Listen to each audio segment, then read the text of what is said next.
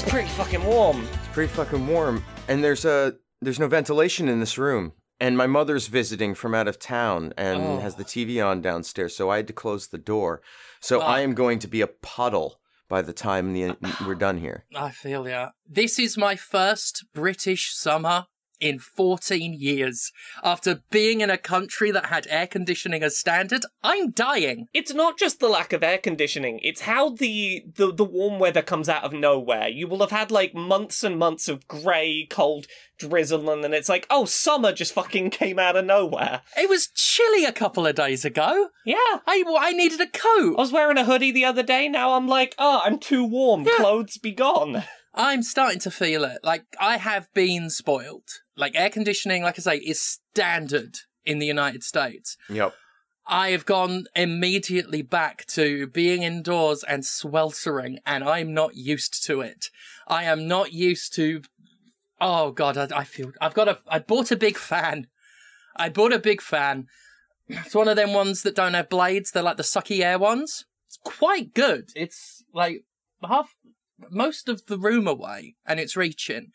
It's the there's probably going to be some background noise. Hopefully, some filters will get rid of that. But yeah, I streaming has been hard, Yeah. especially with the wig. You know, like it's just boiling the top of my fucking head. Here is the advice I will give you about streaming in the UK during the summer. Just acknowledge that the, your audio's gonna be bad and go, hey, you know what? You either get the sound of my fan and the window open and all that bollocks, or I'm too hot to stream, so fuck it, this is what you get. Yeah, You'd be happy you're getting me at all. Yeah, and the filtering on on the mics with a little bit of tweaking, it gets to be pretty good. Mm, Those fan noises will be hardly observable. Mhm. Yeah. Ah. Yeah. Okay, well, before this turns into the My Chemical Romance fan cast, I just want to quickly get a little bit of wrestling promotion out the way, very briefly, very I, quickly. I suppose if you must. very quickly. Uh, the Sheffield show that I've been promoting is unfortunately cancelled because some stupid twats had a death match in front of children at a conservative club. And the BBC got wind of it, and the police and council have been investigating. So promoters, or well, venues are iffy about wrestling in Sheffield. Yeah. I am devastated. I had friends, I had fans really excited about it. So sorry. But in more positive personal career news, uh, on June 11th in Blackpool, I will be taking part in the UK's very first LGBTQ plus wrestling event. Tremendously excited for it. That's June 11th in Blackpool at the Funny Girls venue. Uh, and you can get tickets at buytickets.at slash PCW. Uh, my match has been announced. It is Harley Hudson and Marcus Holden versus uh, myself, Commander Sterling, and a mystery partner, which at the time of talking, not even I know what's cooking up there.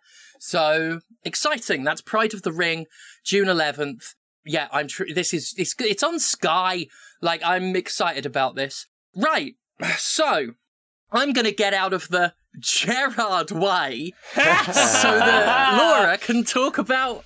You went and saw Ah, Mooker this week. You went and saw Mukka. I did. I did. I went and saw the the Mooker, the the MCR, the My Chemical Romance, and I hope you're ready for me to talk about this for a minute because I didn't play any fucking video games this week. Because who's gonna play fucking video? Ga- Look, usually I'm the one to be like, "Hey, let's all be sensible and make this a video game show." I didn't play a single fucking video game, and I'm just gonna own that. My Chemical Romance haven't played a show in the UK in like a decade. They haven't released any new music in about eight years. Uh, the last song they released was a song off a scrapped album from about five years before that that got released on a greatest hits. Like it wasn't new music that had been created at the time. Yeah. And this last week, we've had first new original piece of music from My Chemical Romance in eight years. And I went to their first UK show in a decade and their first show full stop in two years. Because they did one reunion show in LA and then fucking COVID hit and cancelled everything. I remember long term viewers will likely remember that you, Yeah. yeah, COVID hit and you couldn't go. You were like ready and excited and stuff. Yeah, it's, it's been about two years of waiting for this show, and oh my goodness, I oh, I have I have so I've thought of nothing fucking else this week other than My Chemical Romance. That's fair. I really like their new song. Their new song is called "The Foundations of Decay." It is completely not what I would have expected uh, on first listen from a, a comeback of a big band like this. In that. it is in no way a polished radio friendly we're trying to get a big radio hit kind of song which like was a little bit initially surprising but having now seen them play live i i think i get the vibe of what they're going for. It is a heavy like 90s grunge influences like really heavy breakdown section 6 minute long song that feels like it is a track entirely about the band wrestling with their breakup a decade ago and like it being really comfortable, not risking their good legacy by making new stuff and trying to get over that hurdle and go, fuck it. If we don't make new stuff, we'll never know whether new stuff we make could be good or not, so fuck it, let's make new things. And it's really good. I'm very into it. Awesome. Yeah, my Twitter feed was pretty ablaze with it. Yeah. I mean, like I, I was following the the queer northeastern American wrestling scene. Like I I was following a lot of people for whom this hit like deep. Yeah. And like a big part of it is there was no fucking warning. Just on a Thursday night out of nowhere, it's like eleven o'clock at night, and I was like, I'm just gonna check my phone before. What the fuck is this? And like, yeah, just out of fucking nowhere, no warning, no explanation. And went went and got to see their first like first show back in um at Eden Sessions in Cornwall, and it was a hell of a show. They played a bunch of like obscure stuff that they never play live, like several songs that are off things like um a bunch of the like B-side stuff they released that was never on albums, stuff that they haven't played since like the very early days when they started touring almost 20 years ago. Uh the set list was very very heavy, very intense, very fast going, no breaks in it. It was not the successful radio friendly hits packed set list you would necessarily expect of a reunion show and i really liked that it felt like it was a show that was there for the people who have been waiting a decade for this band to come back and desperately listening to everything in their discography going yeah you're probably the crowd that knows this shit we never do live because no one really knows it come and have a go Oh yeah. Oh, it was such a it was such a good show. Uh, they played a bunch of their songs like a lot heavier and faster than they usually do, and than they do on the albums, and it created a really interesting energy. The crowd was really nice as well. Um, I fully expected to be like fucking crushed forward the second the band was on stage. No, I I wasn't. Tu- I was right up near the front, not touching a human being on any side. People were giving everyone space. Nice. It was weird. I don't know what was going on, but it was really nice. And I've seen that band play so many times live, but fuck, this was one of the most energetic performances I've seen from them. It's one of the happiest performances I've seen. Like, everyone on stage seemed to be having a great fucking time. Oh, you've caught me in like the one day window that I'm home before I go see them three more times because Fucking hell. fuck it, this is my week. This is I my mean, week. why not? Why not?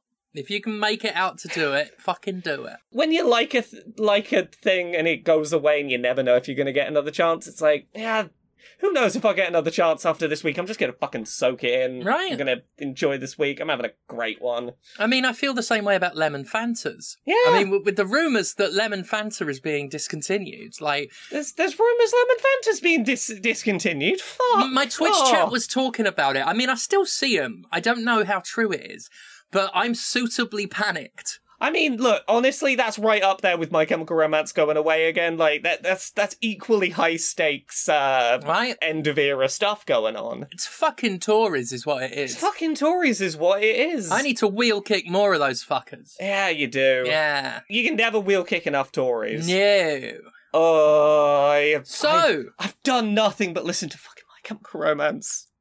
I've done nothing else. that's fine. You're you're allowed. Ah, If if this podcast has ever been about anything, it's about how you're allowed to listen to My Chemical Romance instead of playing video games. In fact, I'd prefer it yeah.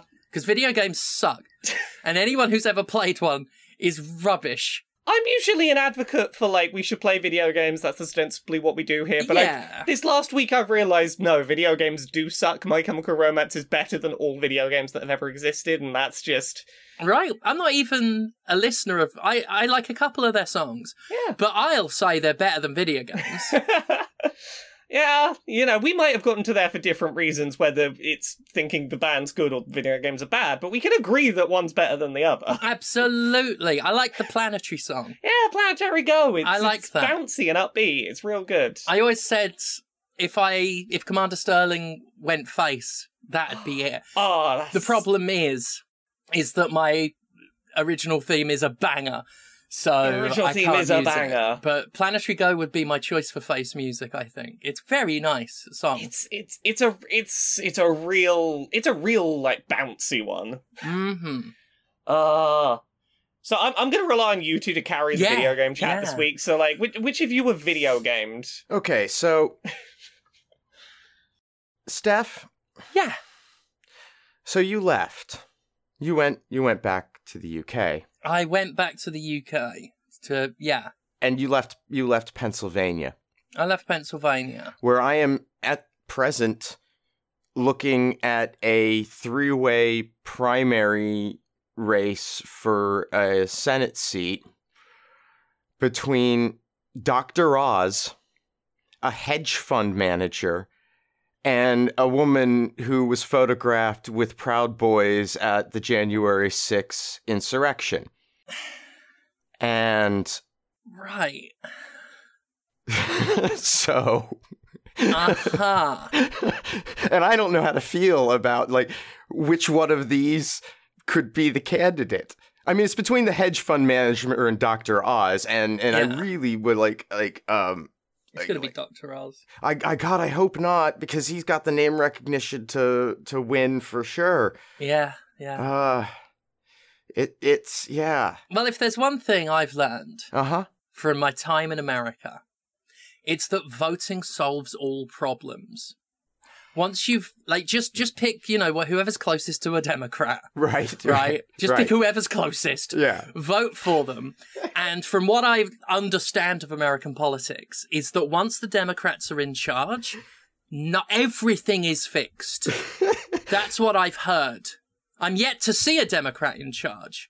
Well, it's it's so fascinating because I, you know, I'd always been told growing up that conservatives didn't, you know, want to make the government more complicated than it already was, and and Democrats wanted to, you know, make government more complex. And as an adult, I see no, it's just that It's the other way around The Republicans want a complex, overbearing government, and the Democrats are doing fuck all. Exactly. The Republicans want to drag it in one direction, and when the Democrats have power, like this is fine. They are the this is fine dog of American politics. Yeah. Yeah, pretty much. Um, you know, I don't want to get too political, especially every time I have a crack at Joe Biden, I get an email from this one angry person who is all, how could you have a go at Joe Biden?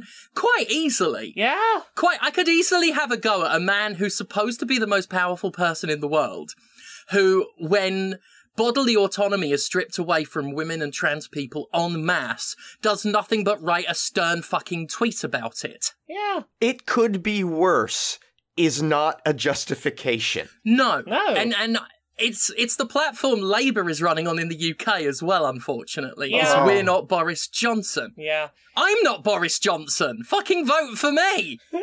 if anyone can have a go, if that's the criteria, is I might be a twat, but I'm not as big a twat as that twat. Like anyone can run on that. Elect a two-year-old. Just elect the first two-year-old that st- staggers near City Hall. I. Oh my god, everyone. Welcome to Podquisition. so, Ah. so that's the politics part of the show. Right. Did you play anything, Conrad? I did play a video game this week. Ooh. I was sent this um, by uh, Homestuck guy Gumba Master uh, because they know that I'm into like the very retro aesthetic-y platformers. This is, it's called Steel Assault. Uh, it came out I think in 2019. It's uh, published by Tribute, um, which is you know Strikey Sisters and um, uh, Mercenary something or other. I can't remember the name of. They've done a lot of games, and they're a, a developer that I've been a fan of for a long time. But they published this. It's it's developed by someone else and and you can absolutely see why it would be a product that Tribute would publish because it is right in line with their stuff. It's a incredibly challenging 2D platformer presented in a 16-bit sprite style and it's not a shoot 'em up. Yeah. even though it has the sort of the um, feel of that like it should be like it feels like almost it should be a contra type approach or a mega man but you have a whip. You have a whip and then you have an alternate item which is a, a grappling hook that fires in uh, two directions um, in four directions so you can fire it vertically horizontally or at the diagonals. And that will attach itself to most objects in the game, and then you can slide along the line that's created between the two. And it is very, very tightly designed. It, the graphics are very good. The soundtrack is excellent. It is, it is so fucking hard. It is so fucking hard. Holy God. I played it on normal my first attempt and I made it through the first stage and I skipped the tutorial. There is a tutorial that's optional from the main menu and I skipped it because I thought I could figure this out. And for the most part, you know, it, it was very playable under those circumstances despite not having gotten into the intricacies that the tutorial would have um, explained to me. Uh, there's a jump and a double jump. You can whip in eight directions. You can fire your grapples in eight directions. The enemies do a fair bit of damage, and it's it it's pretty punishing.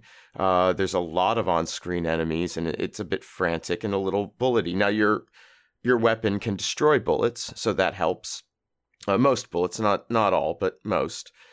And uh, you know, it, it feels like a really strong execution of an action platformer that requires precision and skill, but you could definitely develop that.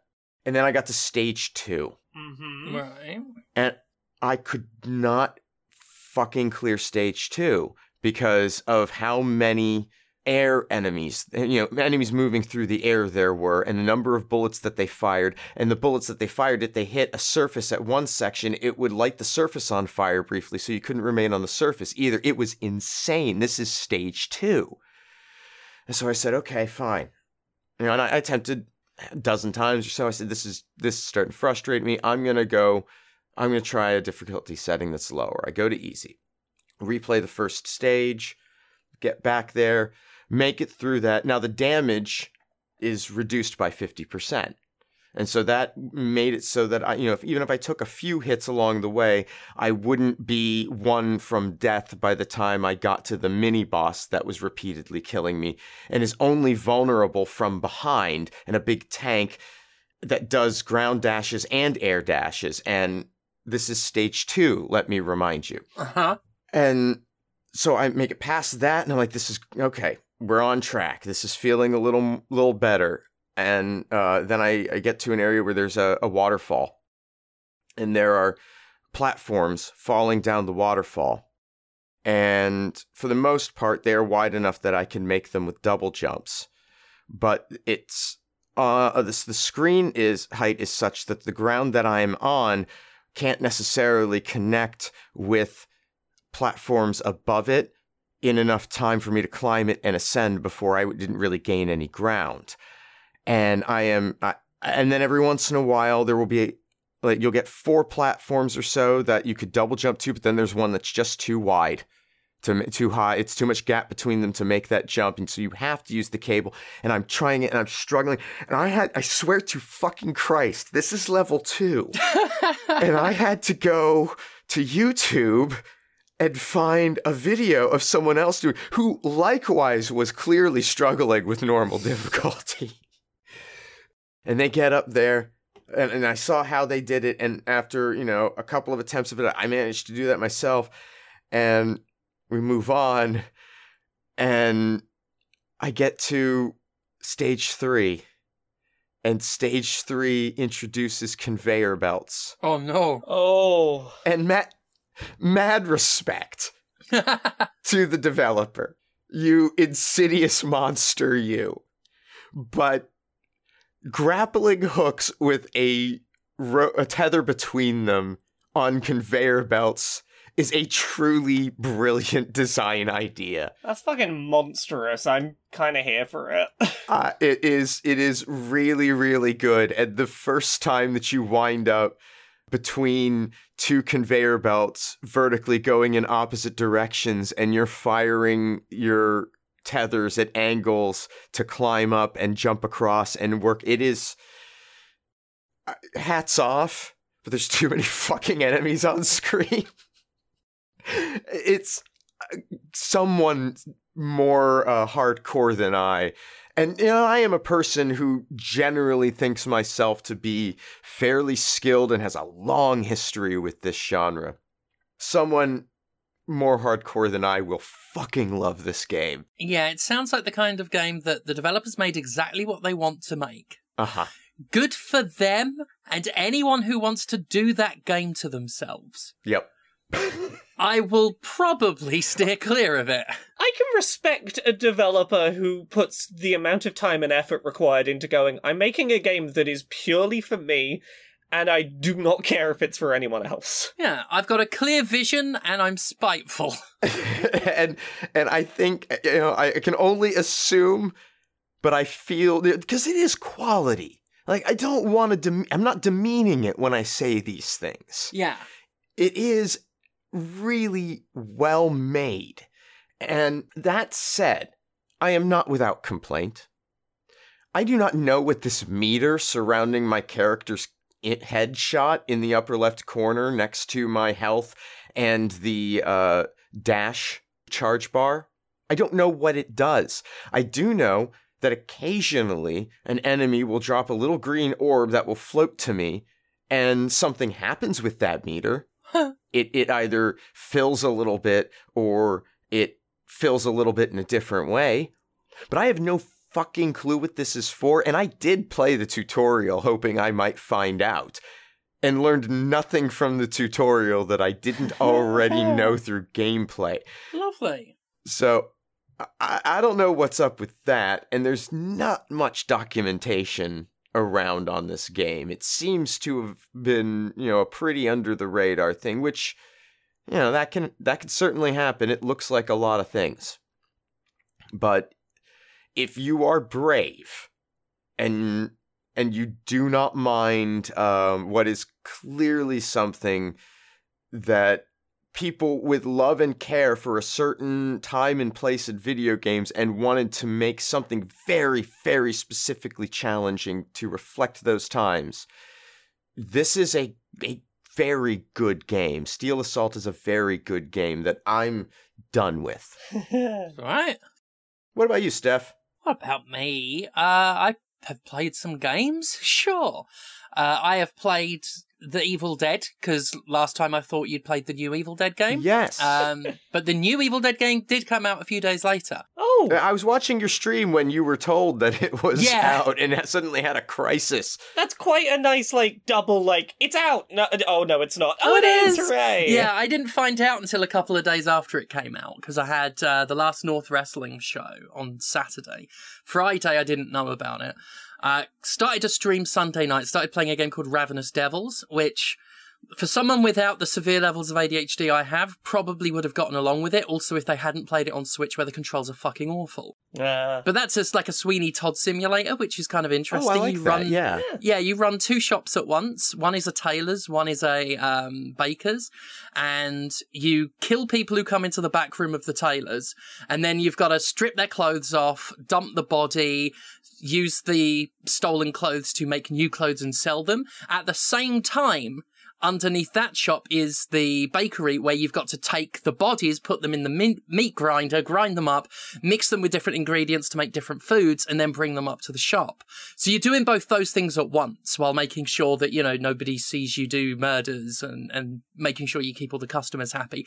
It, I went into it sight unseen, thought I'll try it for the first time on stream, and it was one of the most stressful things I've ever done on Twitch. it was horrible for me, but I'm, for other people who can think in multiple tracks without getting confused and frightened, probably get on really good with it. Plus, don't play it on Switch. The controls are fucking awful. So yeah, instead of that, I downloaded hurriedly and started playing the Evil Dead game, which is made by the people who've done the Friday the 13th one. Oh. Uh, so it's another one of these asymmetrical multiplayer games, which for an Evil Dead game, I was interested but but trepidatious about it. Um, it's fun with some issues. Uh, so the basic setup is four players are survivors, which are pulled across the whole Evil Dead franchise. You've got like, um, you know, the first three movies plus Ash versus Evil Dead. Uh, so different characters taken from those uh, properties. There are about four different ashes. Uh, no, there are three different ashes to choose from because they know most of the players will be ash. So each, almost every character class has a, a different ash uh, from the first three films, uh, which is interesting. So is what is it? It's good Ash, bad Ash, and evil Ash, or, or and no, uh, it's um, Army of Darkness Ash. young Ash from Evil Dead One, Okay, strung out Ash from Evil slightly Dead less young Evil Dead Two. and then you know metal handed battle weary ash Army from Darkness evil dead Ash, 3 yeah. yeah from army of darkness um, so yeah uh, and there are other characters in there like um, pablo from the series and um, um, ash's daughter and stuff like that um, Knowby the the the Professor. Knowby's daughter yeah the professor's daughter Mhm. Yeah interestingly professor Knowby is the match commentator Oh, okay. Yeah, that they use sense. him to like speaks almost like f- from his diary entries, but just like you know the survivors have done this and stuff, um, which is really. I mean, that's one of the the good things about this game is it is so steeped in Evil Dead shit. hmm Like just so much Evil Dead shit. Uh, lines from the show, including sort of um, fairly obscure references and stuff. Like this is for deep fans of it. Um, but yeah, so you've got four survivor players, then you've got one fifth player who's the Kandarian demon, and there are they've got multiple choices of types of demon to choose from. Mhm. So you've got the Evil Dead demons, which is led by Henrietta, uh, the Mhm. Swallow Your Soul, uh, Ted Raimi's character, Yes. the grandmother. Um, so basically, that um, character is Henrietta plus like regular Deadites. Mhm. Then you've got the I forget the exact name of the demon, but it's the one from Ash versus Evil Dead, the eyeless, big sort of toothed one that sort of glitches in and out of existence, which is one of my favorite things from the series. Like it just looks so fucking cool. So you've got like those various demons, and then you've got Evil Ash, whose uh, regular enemies are the skeletons and everything. Mhm. I think that's it. I think it's the three. The Kandarian demon player takes the form of the first person camera that chases Ash. hmm So it's animated like it's a little hard to control, but it's got that effect of whizzing through the forest. That's cool. And you pick up power points and you use that as essentially like the game director. You spawn traps, you spawn deadites. Um, there are loot boxes, like loot chests with um, different weapons for the uh, survivors to scavenge. And you can like hide Ash's hand in there oh, or like the little mini ashes from Army of Darkness. Uh, you can set up trees to be possessed and attacked. Uh, and attack. You can directly possess any of the um, enemies and the cars that players can get. oh, You can just possess if you've got enough like power saved up. Yeah, you can possess a car. Yeah. In fact, uh, players have a fear meter, and if the fear meter raises to the, the maximum, you can then possess a player. Oh. And then the other players have to basically just attack them till they come to their senses. So the basic setup is, you know, the four survivors run around the, the forest, first finding pieces of map to locate where the Kandarian dagger is. And they go get that and, um, uh, something else. I, I can't remember if it's if it is the Necronomicon, but basically two things. And that's sort of like a territory holding thing, like just stay with the dagger um, while being attacked by swarms of enemies. Uh, eventually, they go to fight. Um, the Dark Ones will spawn when you've done all that, uh, which again is, is from uh, Ash versus Evil Dead. Uh, you attack them, defeat them, then protect the Necronomicon for a certain amount of time while the uh, demon player tries to destroy it. And that's basically the setup: is a lot of running around and scavenging while the demon player tries to stop them. hmm It's a fucking mess. Yeah.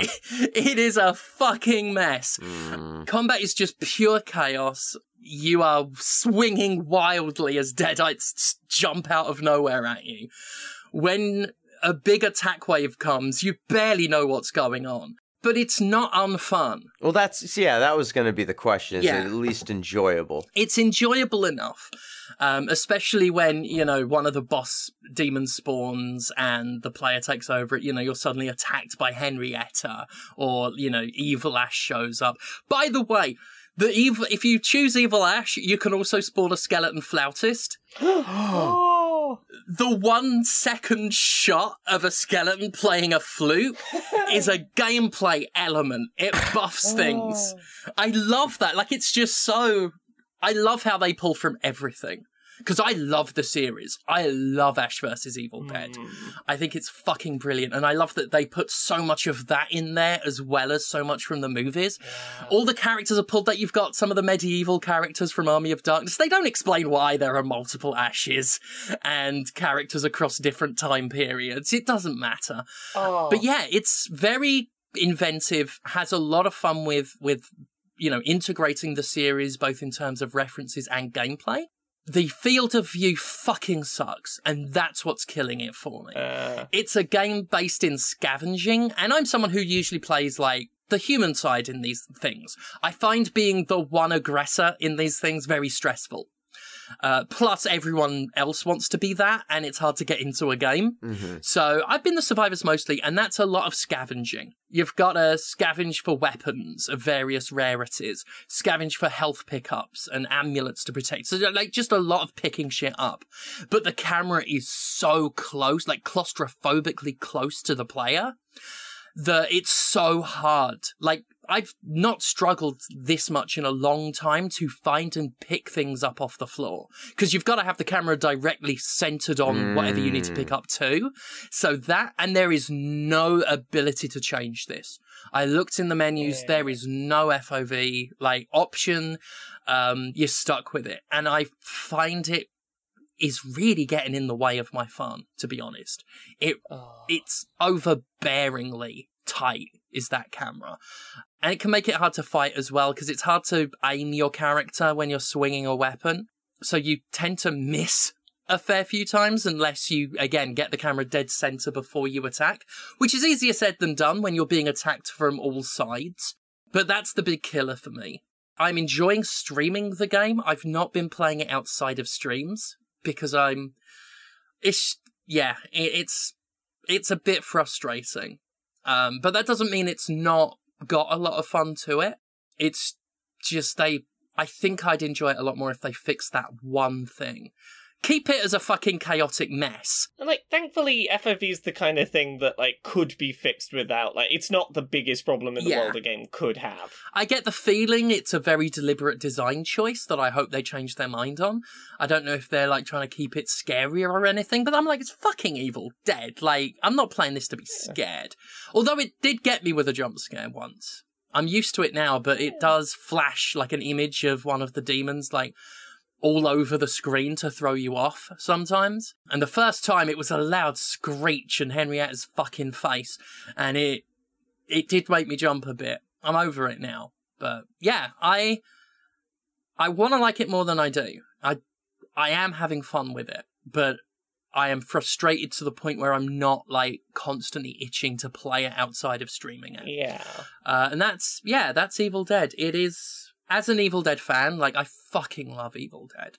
Um, I do appreciate just how Evil Dead it is. As a side note, you you both talking about Evil Dead recently has left me really itching to find time to rewatch the Evil Dead musical. I've not actually seen that. I keep forgetting it exists. It is available to watch in its entirety on YouTube in like decent enough quality to have a have an alright time watching it. It is a it is a fun time. It is impressively well done. I may need to check that out. Yeah. Yeah. Anyone else played anything else? No, that was really it. Is that it? Yeah. Fuck. Yeah. Oh fuck! Why am I carrying the video game side of things? I can carry you for like 30 seconds. I did play one other thing. Yeah. I'm still trying to finish that fucking Pokemon Go quest to get that shiny Mew I paid for like two oh, fucking oh years Jesus! ago. I finished the 30 days in which I had to open it, play that game, and close it.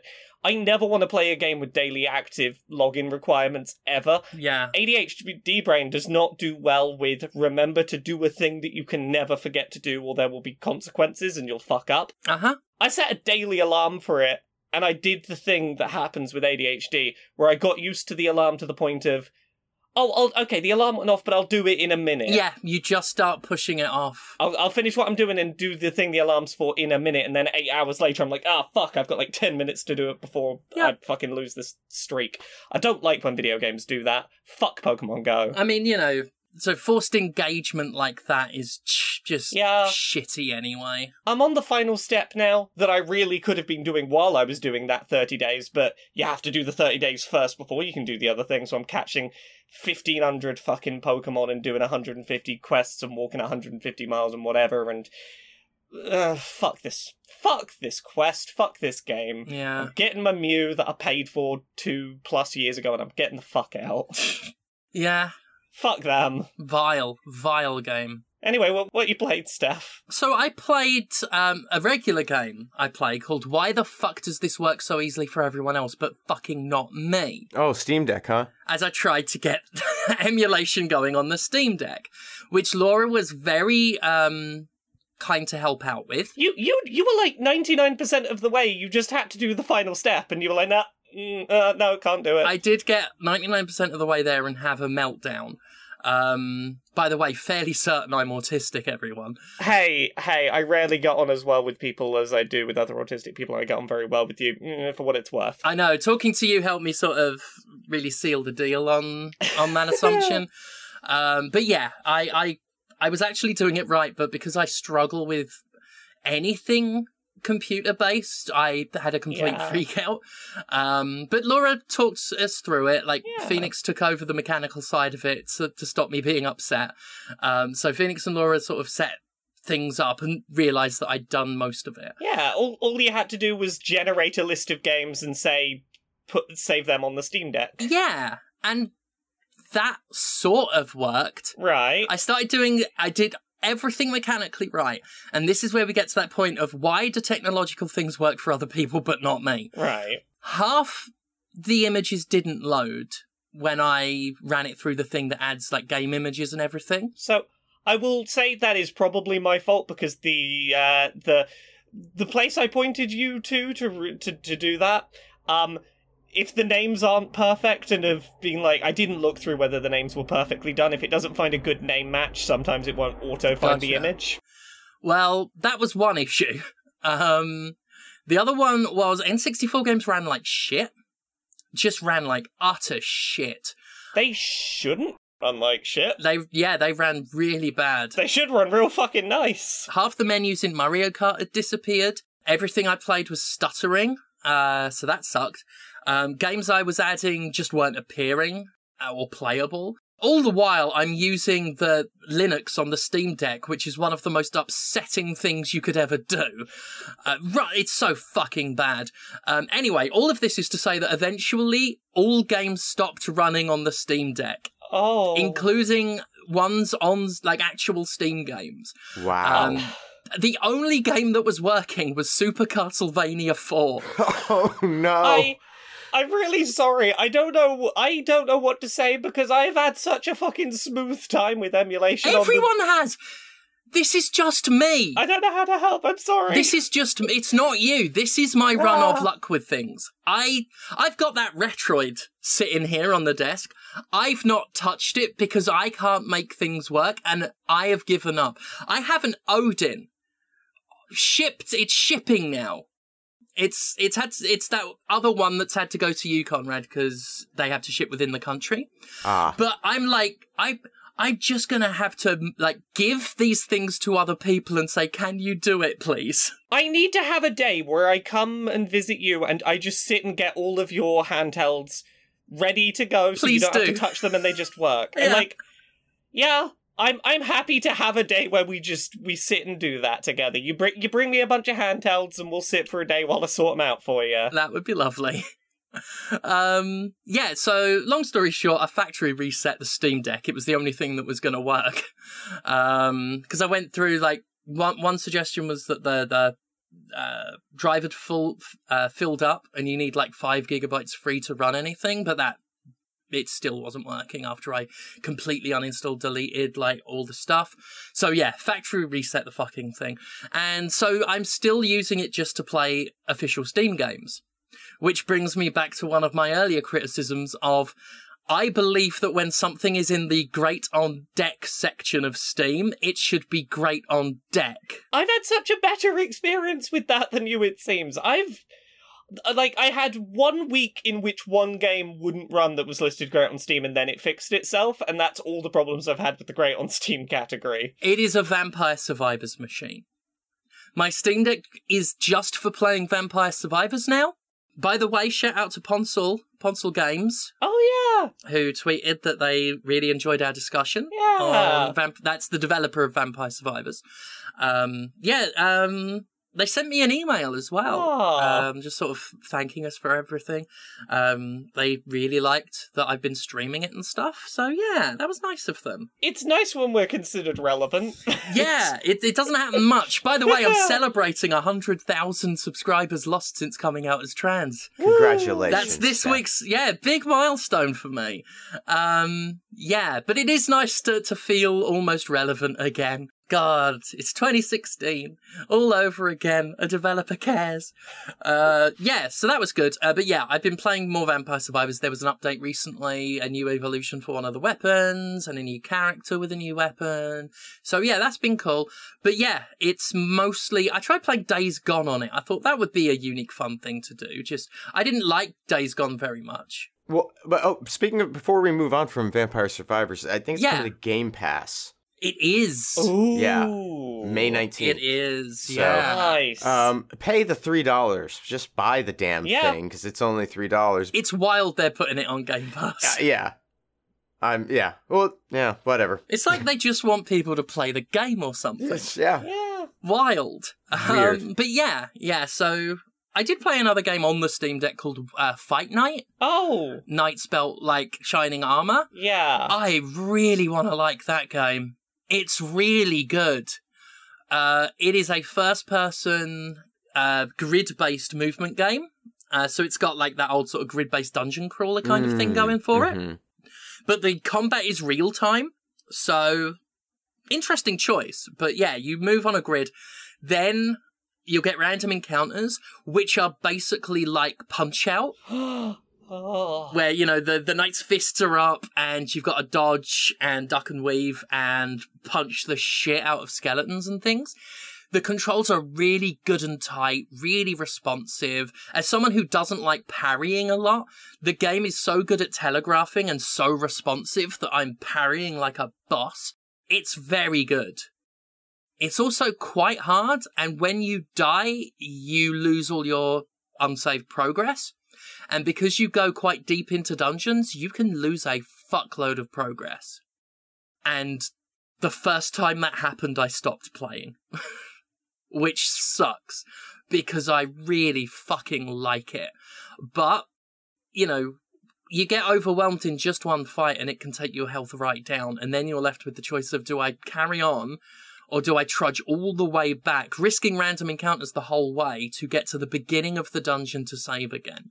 And yeah, I don't know if there's some way to ease that up on myself, but I lost a lot of progress and it's whenever games do that to me, I just don't want to play them again. That's real fair. And it's a shame because the gameplay is really tight and the visuals are fucking cool. I think some people might find them a bit too garish, but they've got this strange, like, pixelated comic book look with very bright, garish yellows and oranges contrasted against blues and greens.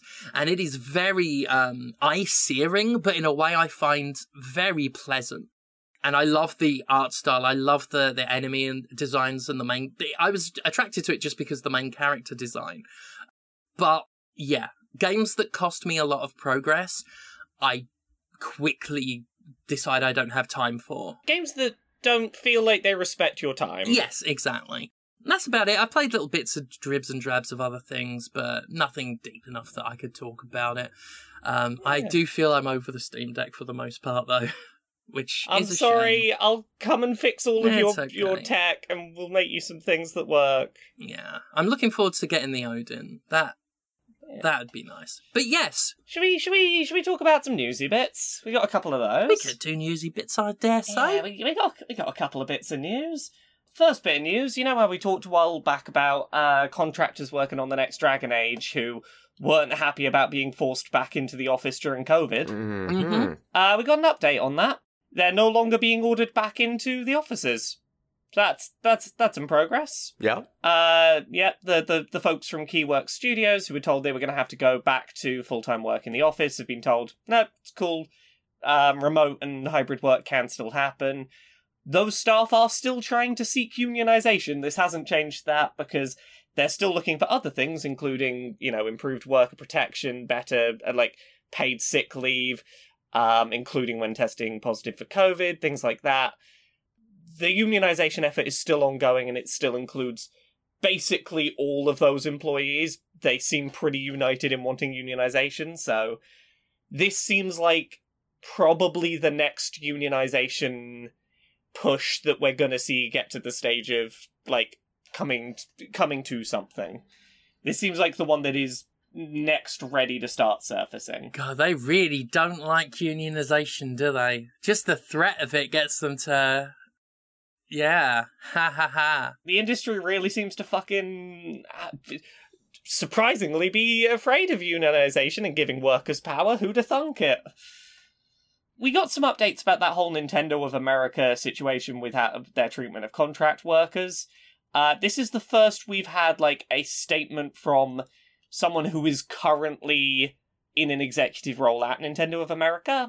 Current Nintendo of America boss Doug Bowser has uh, commented on on the allegations. This was an internal email, which was uh, reported by Axios. It's really kind of a nothing thing. Um, he acknowledges the reports um, and says, like many of you, the executive leadership team and I find many of these points troubling and are closely reviewing the content. Saying nothing else. Hmm. But- Yeah, They're closely reviewing how little they might have to give to get this to go away. yeah. Yeah. they're trying to trying to be like, oh, we we feel bad about it, but like those Nintendo of America staff have been rumbling about about unionization as well, so I fucking hope they do it. Fuck yeah. It's a better approach than Activision Blizzard has taken to date. I, I can Yeah. I can give Nintendo of America that. Eh? That is a very low bar Uh, yeah. that I suppose you are correct about. At this point, taking a shit on the cafeteria floor would be better than what Activision's done. I don't disagree with you. It's the look. Activision Blizzard must at this point be the lowest bar in the game industry. I mean, look, as terrible and low of a bar as that is, it's also better than fucking Sony's doing right now. Oh, Jesus PlayStation's doing. Fucking Sony. yeah. So let's talk about Jim Ryan Jim and his fucking very Ryan. casual So he sent a very casual email around to staff uh, at PlayStation this week. You know, th- he does this every now and then. Apparently, like uh, once every two or three months, will send a very casual, like, "Oh, here's here's how I'm doing, and here's how the company is." And This is one of those things that, like, I think executives think make the company feel more like a family and that, you know, people working there are included and you have this sort of, you know, accessibility. I mean, in a way, it does make it feel more like a family in that some Mm. cunt's going on about something you don't give a fuck about. It's fair, absolutely. You know, but it's, it never seems to come off that way to like anybody that I've actually spoken to that isn't, you know, Yeah. in a position where they're required to lie to me.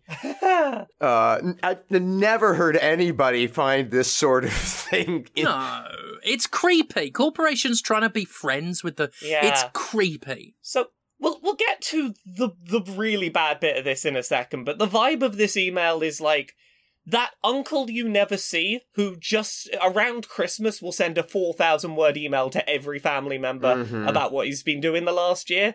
Um, Jim Ryan spends multiple paragraphs of this talking about how his cats are doing, you know, oh, oh, Mitts, Mittens is doing pretty well, likes the scratching post. And then just very casually drops in the he really wants staff to be okay with um other staff wanting reproductive rights stripped away. okay, okay, but Can we please can we please have respect for the people who don't respect your right to bodily autonomy? Anyway, uh oh Mittens oh Mittens did a really big uh imagine if they'd sent this to the stockholders instead of the staff. Like they got them mixed up.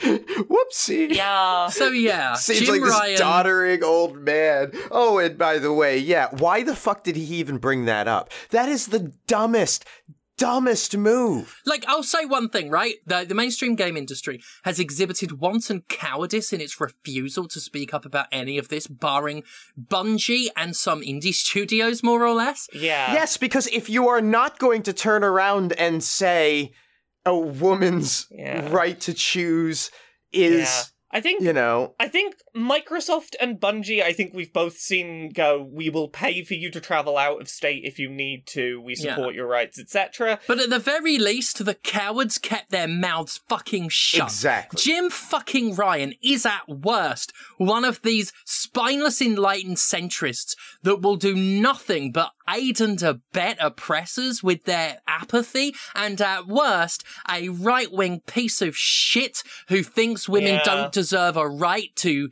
uh, make a decision about their own bodies.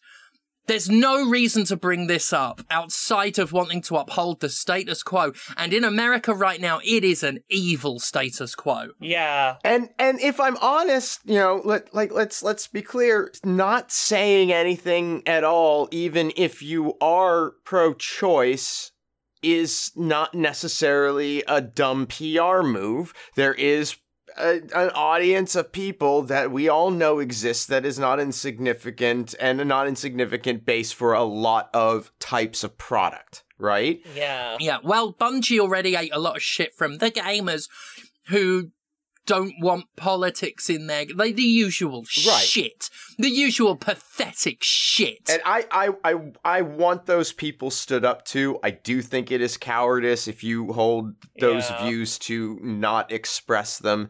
But also, I, I do get it.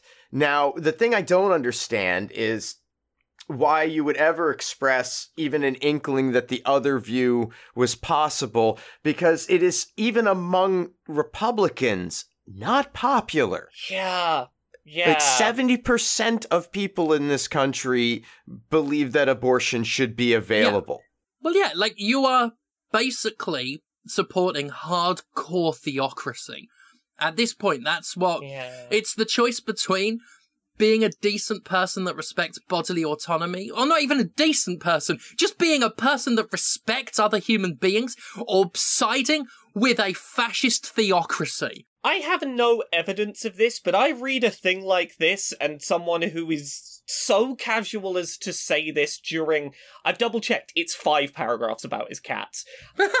I I have to believe that Jim Ryan personally believes that women should not have reproductive rights access. Like I feel like you only say, please can we respect everyone's right to have their opinions? You only say that When you say I'm, instead of saying I'm feeling very attacked right now. Yeah, you only say it if you hold the belief that you think people are going to be mad at you for holding. Well, it's backed up by a bit when he starts talking about thinking about getting a dog, which I believe we're all familiar with this section where he says in the same email that he's talking about respecting the rights uh, respecting the opinions of those who think women should shut up and put up with you know pregnancy no matter the fucking circumstances he mentions he's thinking of getting a dog and one of the benefits of getting a dog is that it knows its place Mm-hmm.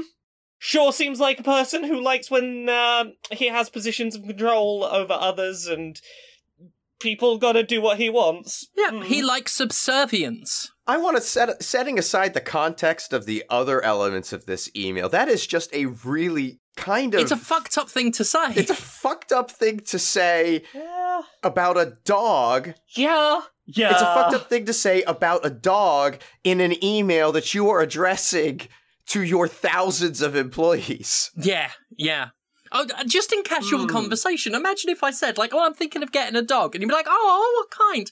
Just one that knows its place. No billionaire should ever be talking about things knowing their place because uh, to people who work under them because you're going to go, is that how you see me? Am I the dog that knows its place? That's it's just this Yeah. is this is the dumbest email I've read since that one um, about uh, what Square Enix said they were going to do at the beginning of the year. I think this this did not need to exist.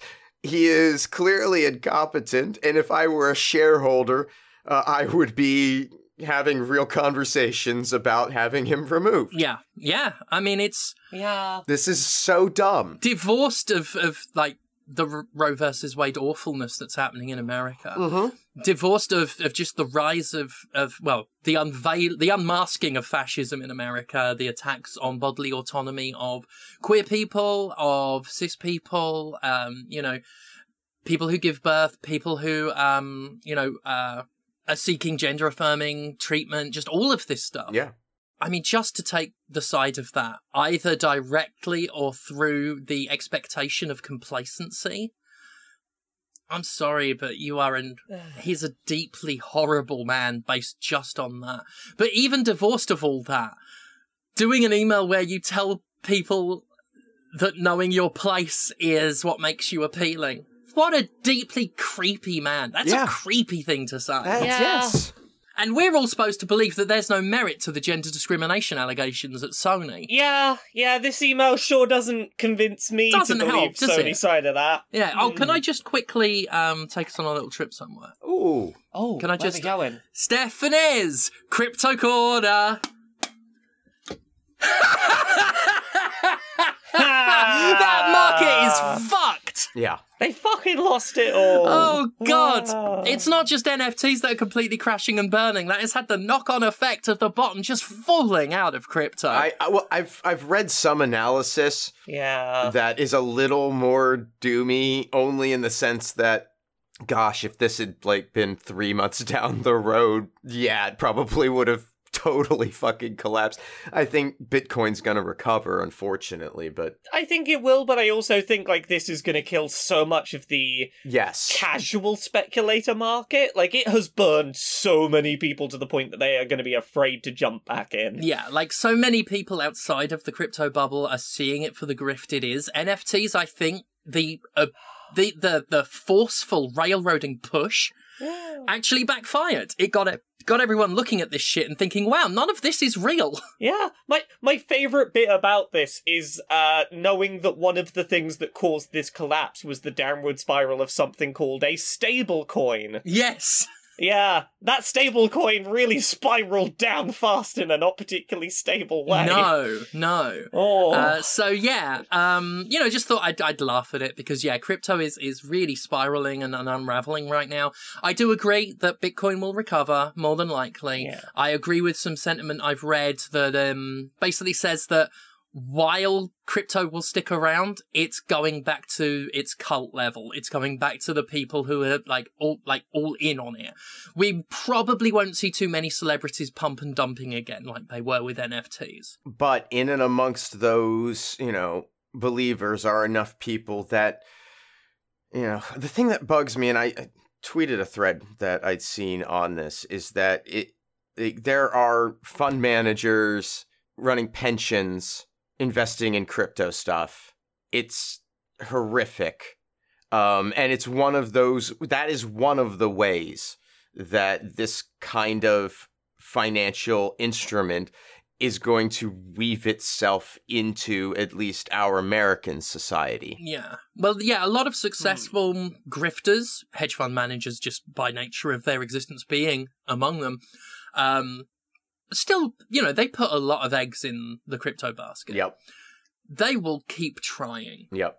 because, you know, they, they speculated and it didn't pay off. But they still need marks. So they will try and find avenues to force this. I just hope that, you know, NFTs and their their attempt to push it mainstream just spread a lot more awareness about it. Yep. Yeah, and see, seeing something that people had assumed would be stable and predictable because it largely came from names that they'd already been following and thought were safe and stable and had done things that worked in the past, it's going to be enough to go, yeah, this is an unregulated market, and even the people that you think you can trust are just going to run run with the money like everyone else. Um, so we got a couple of other quick bits of news.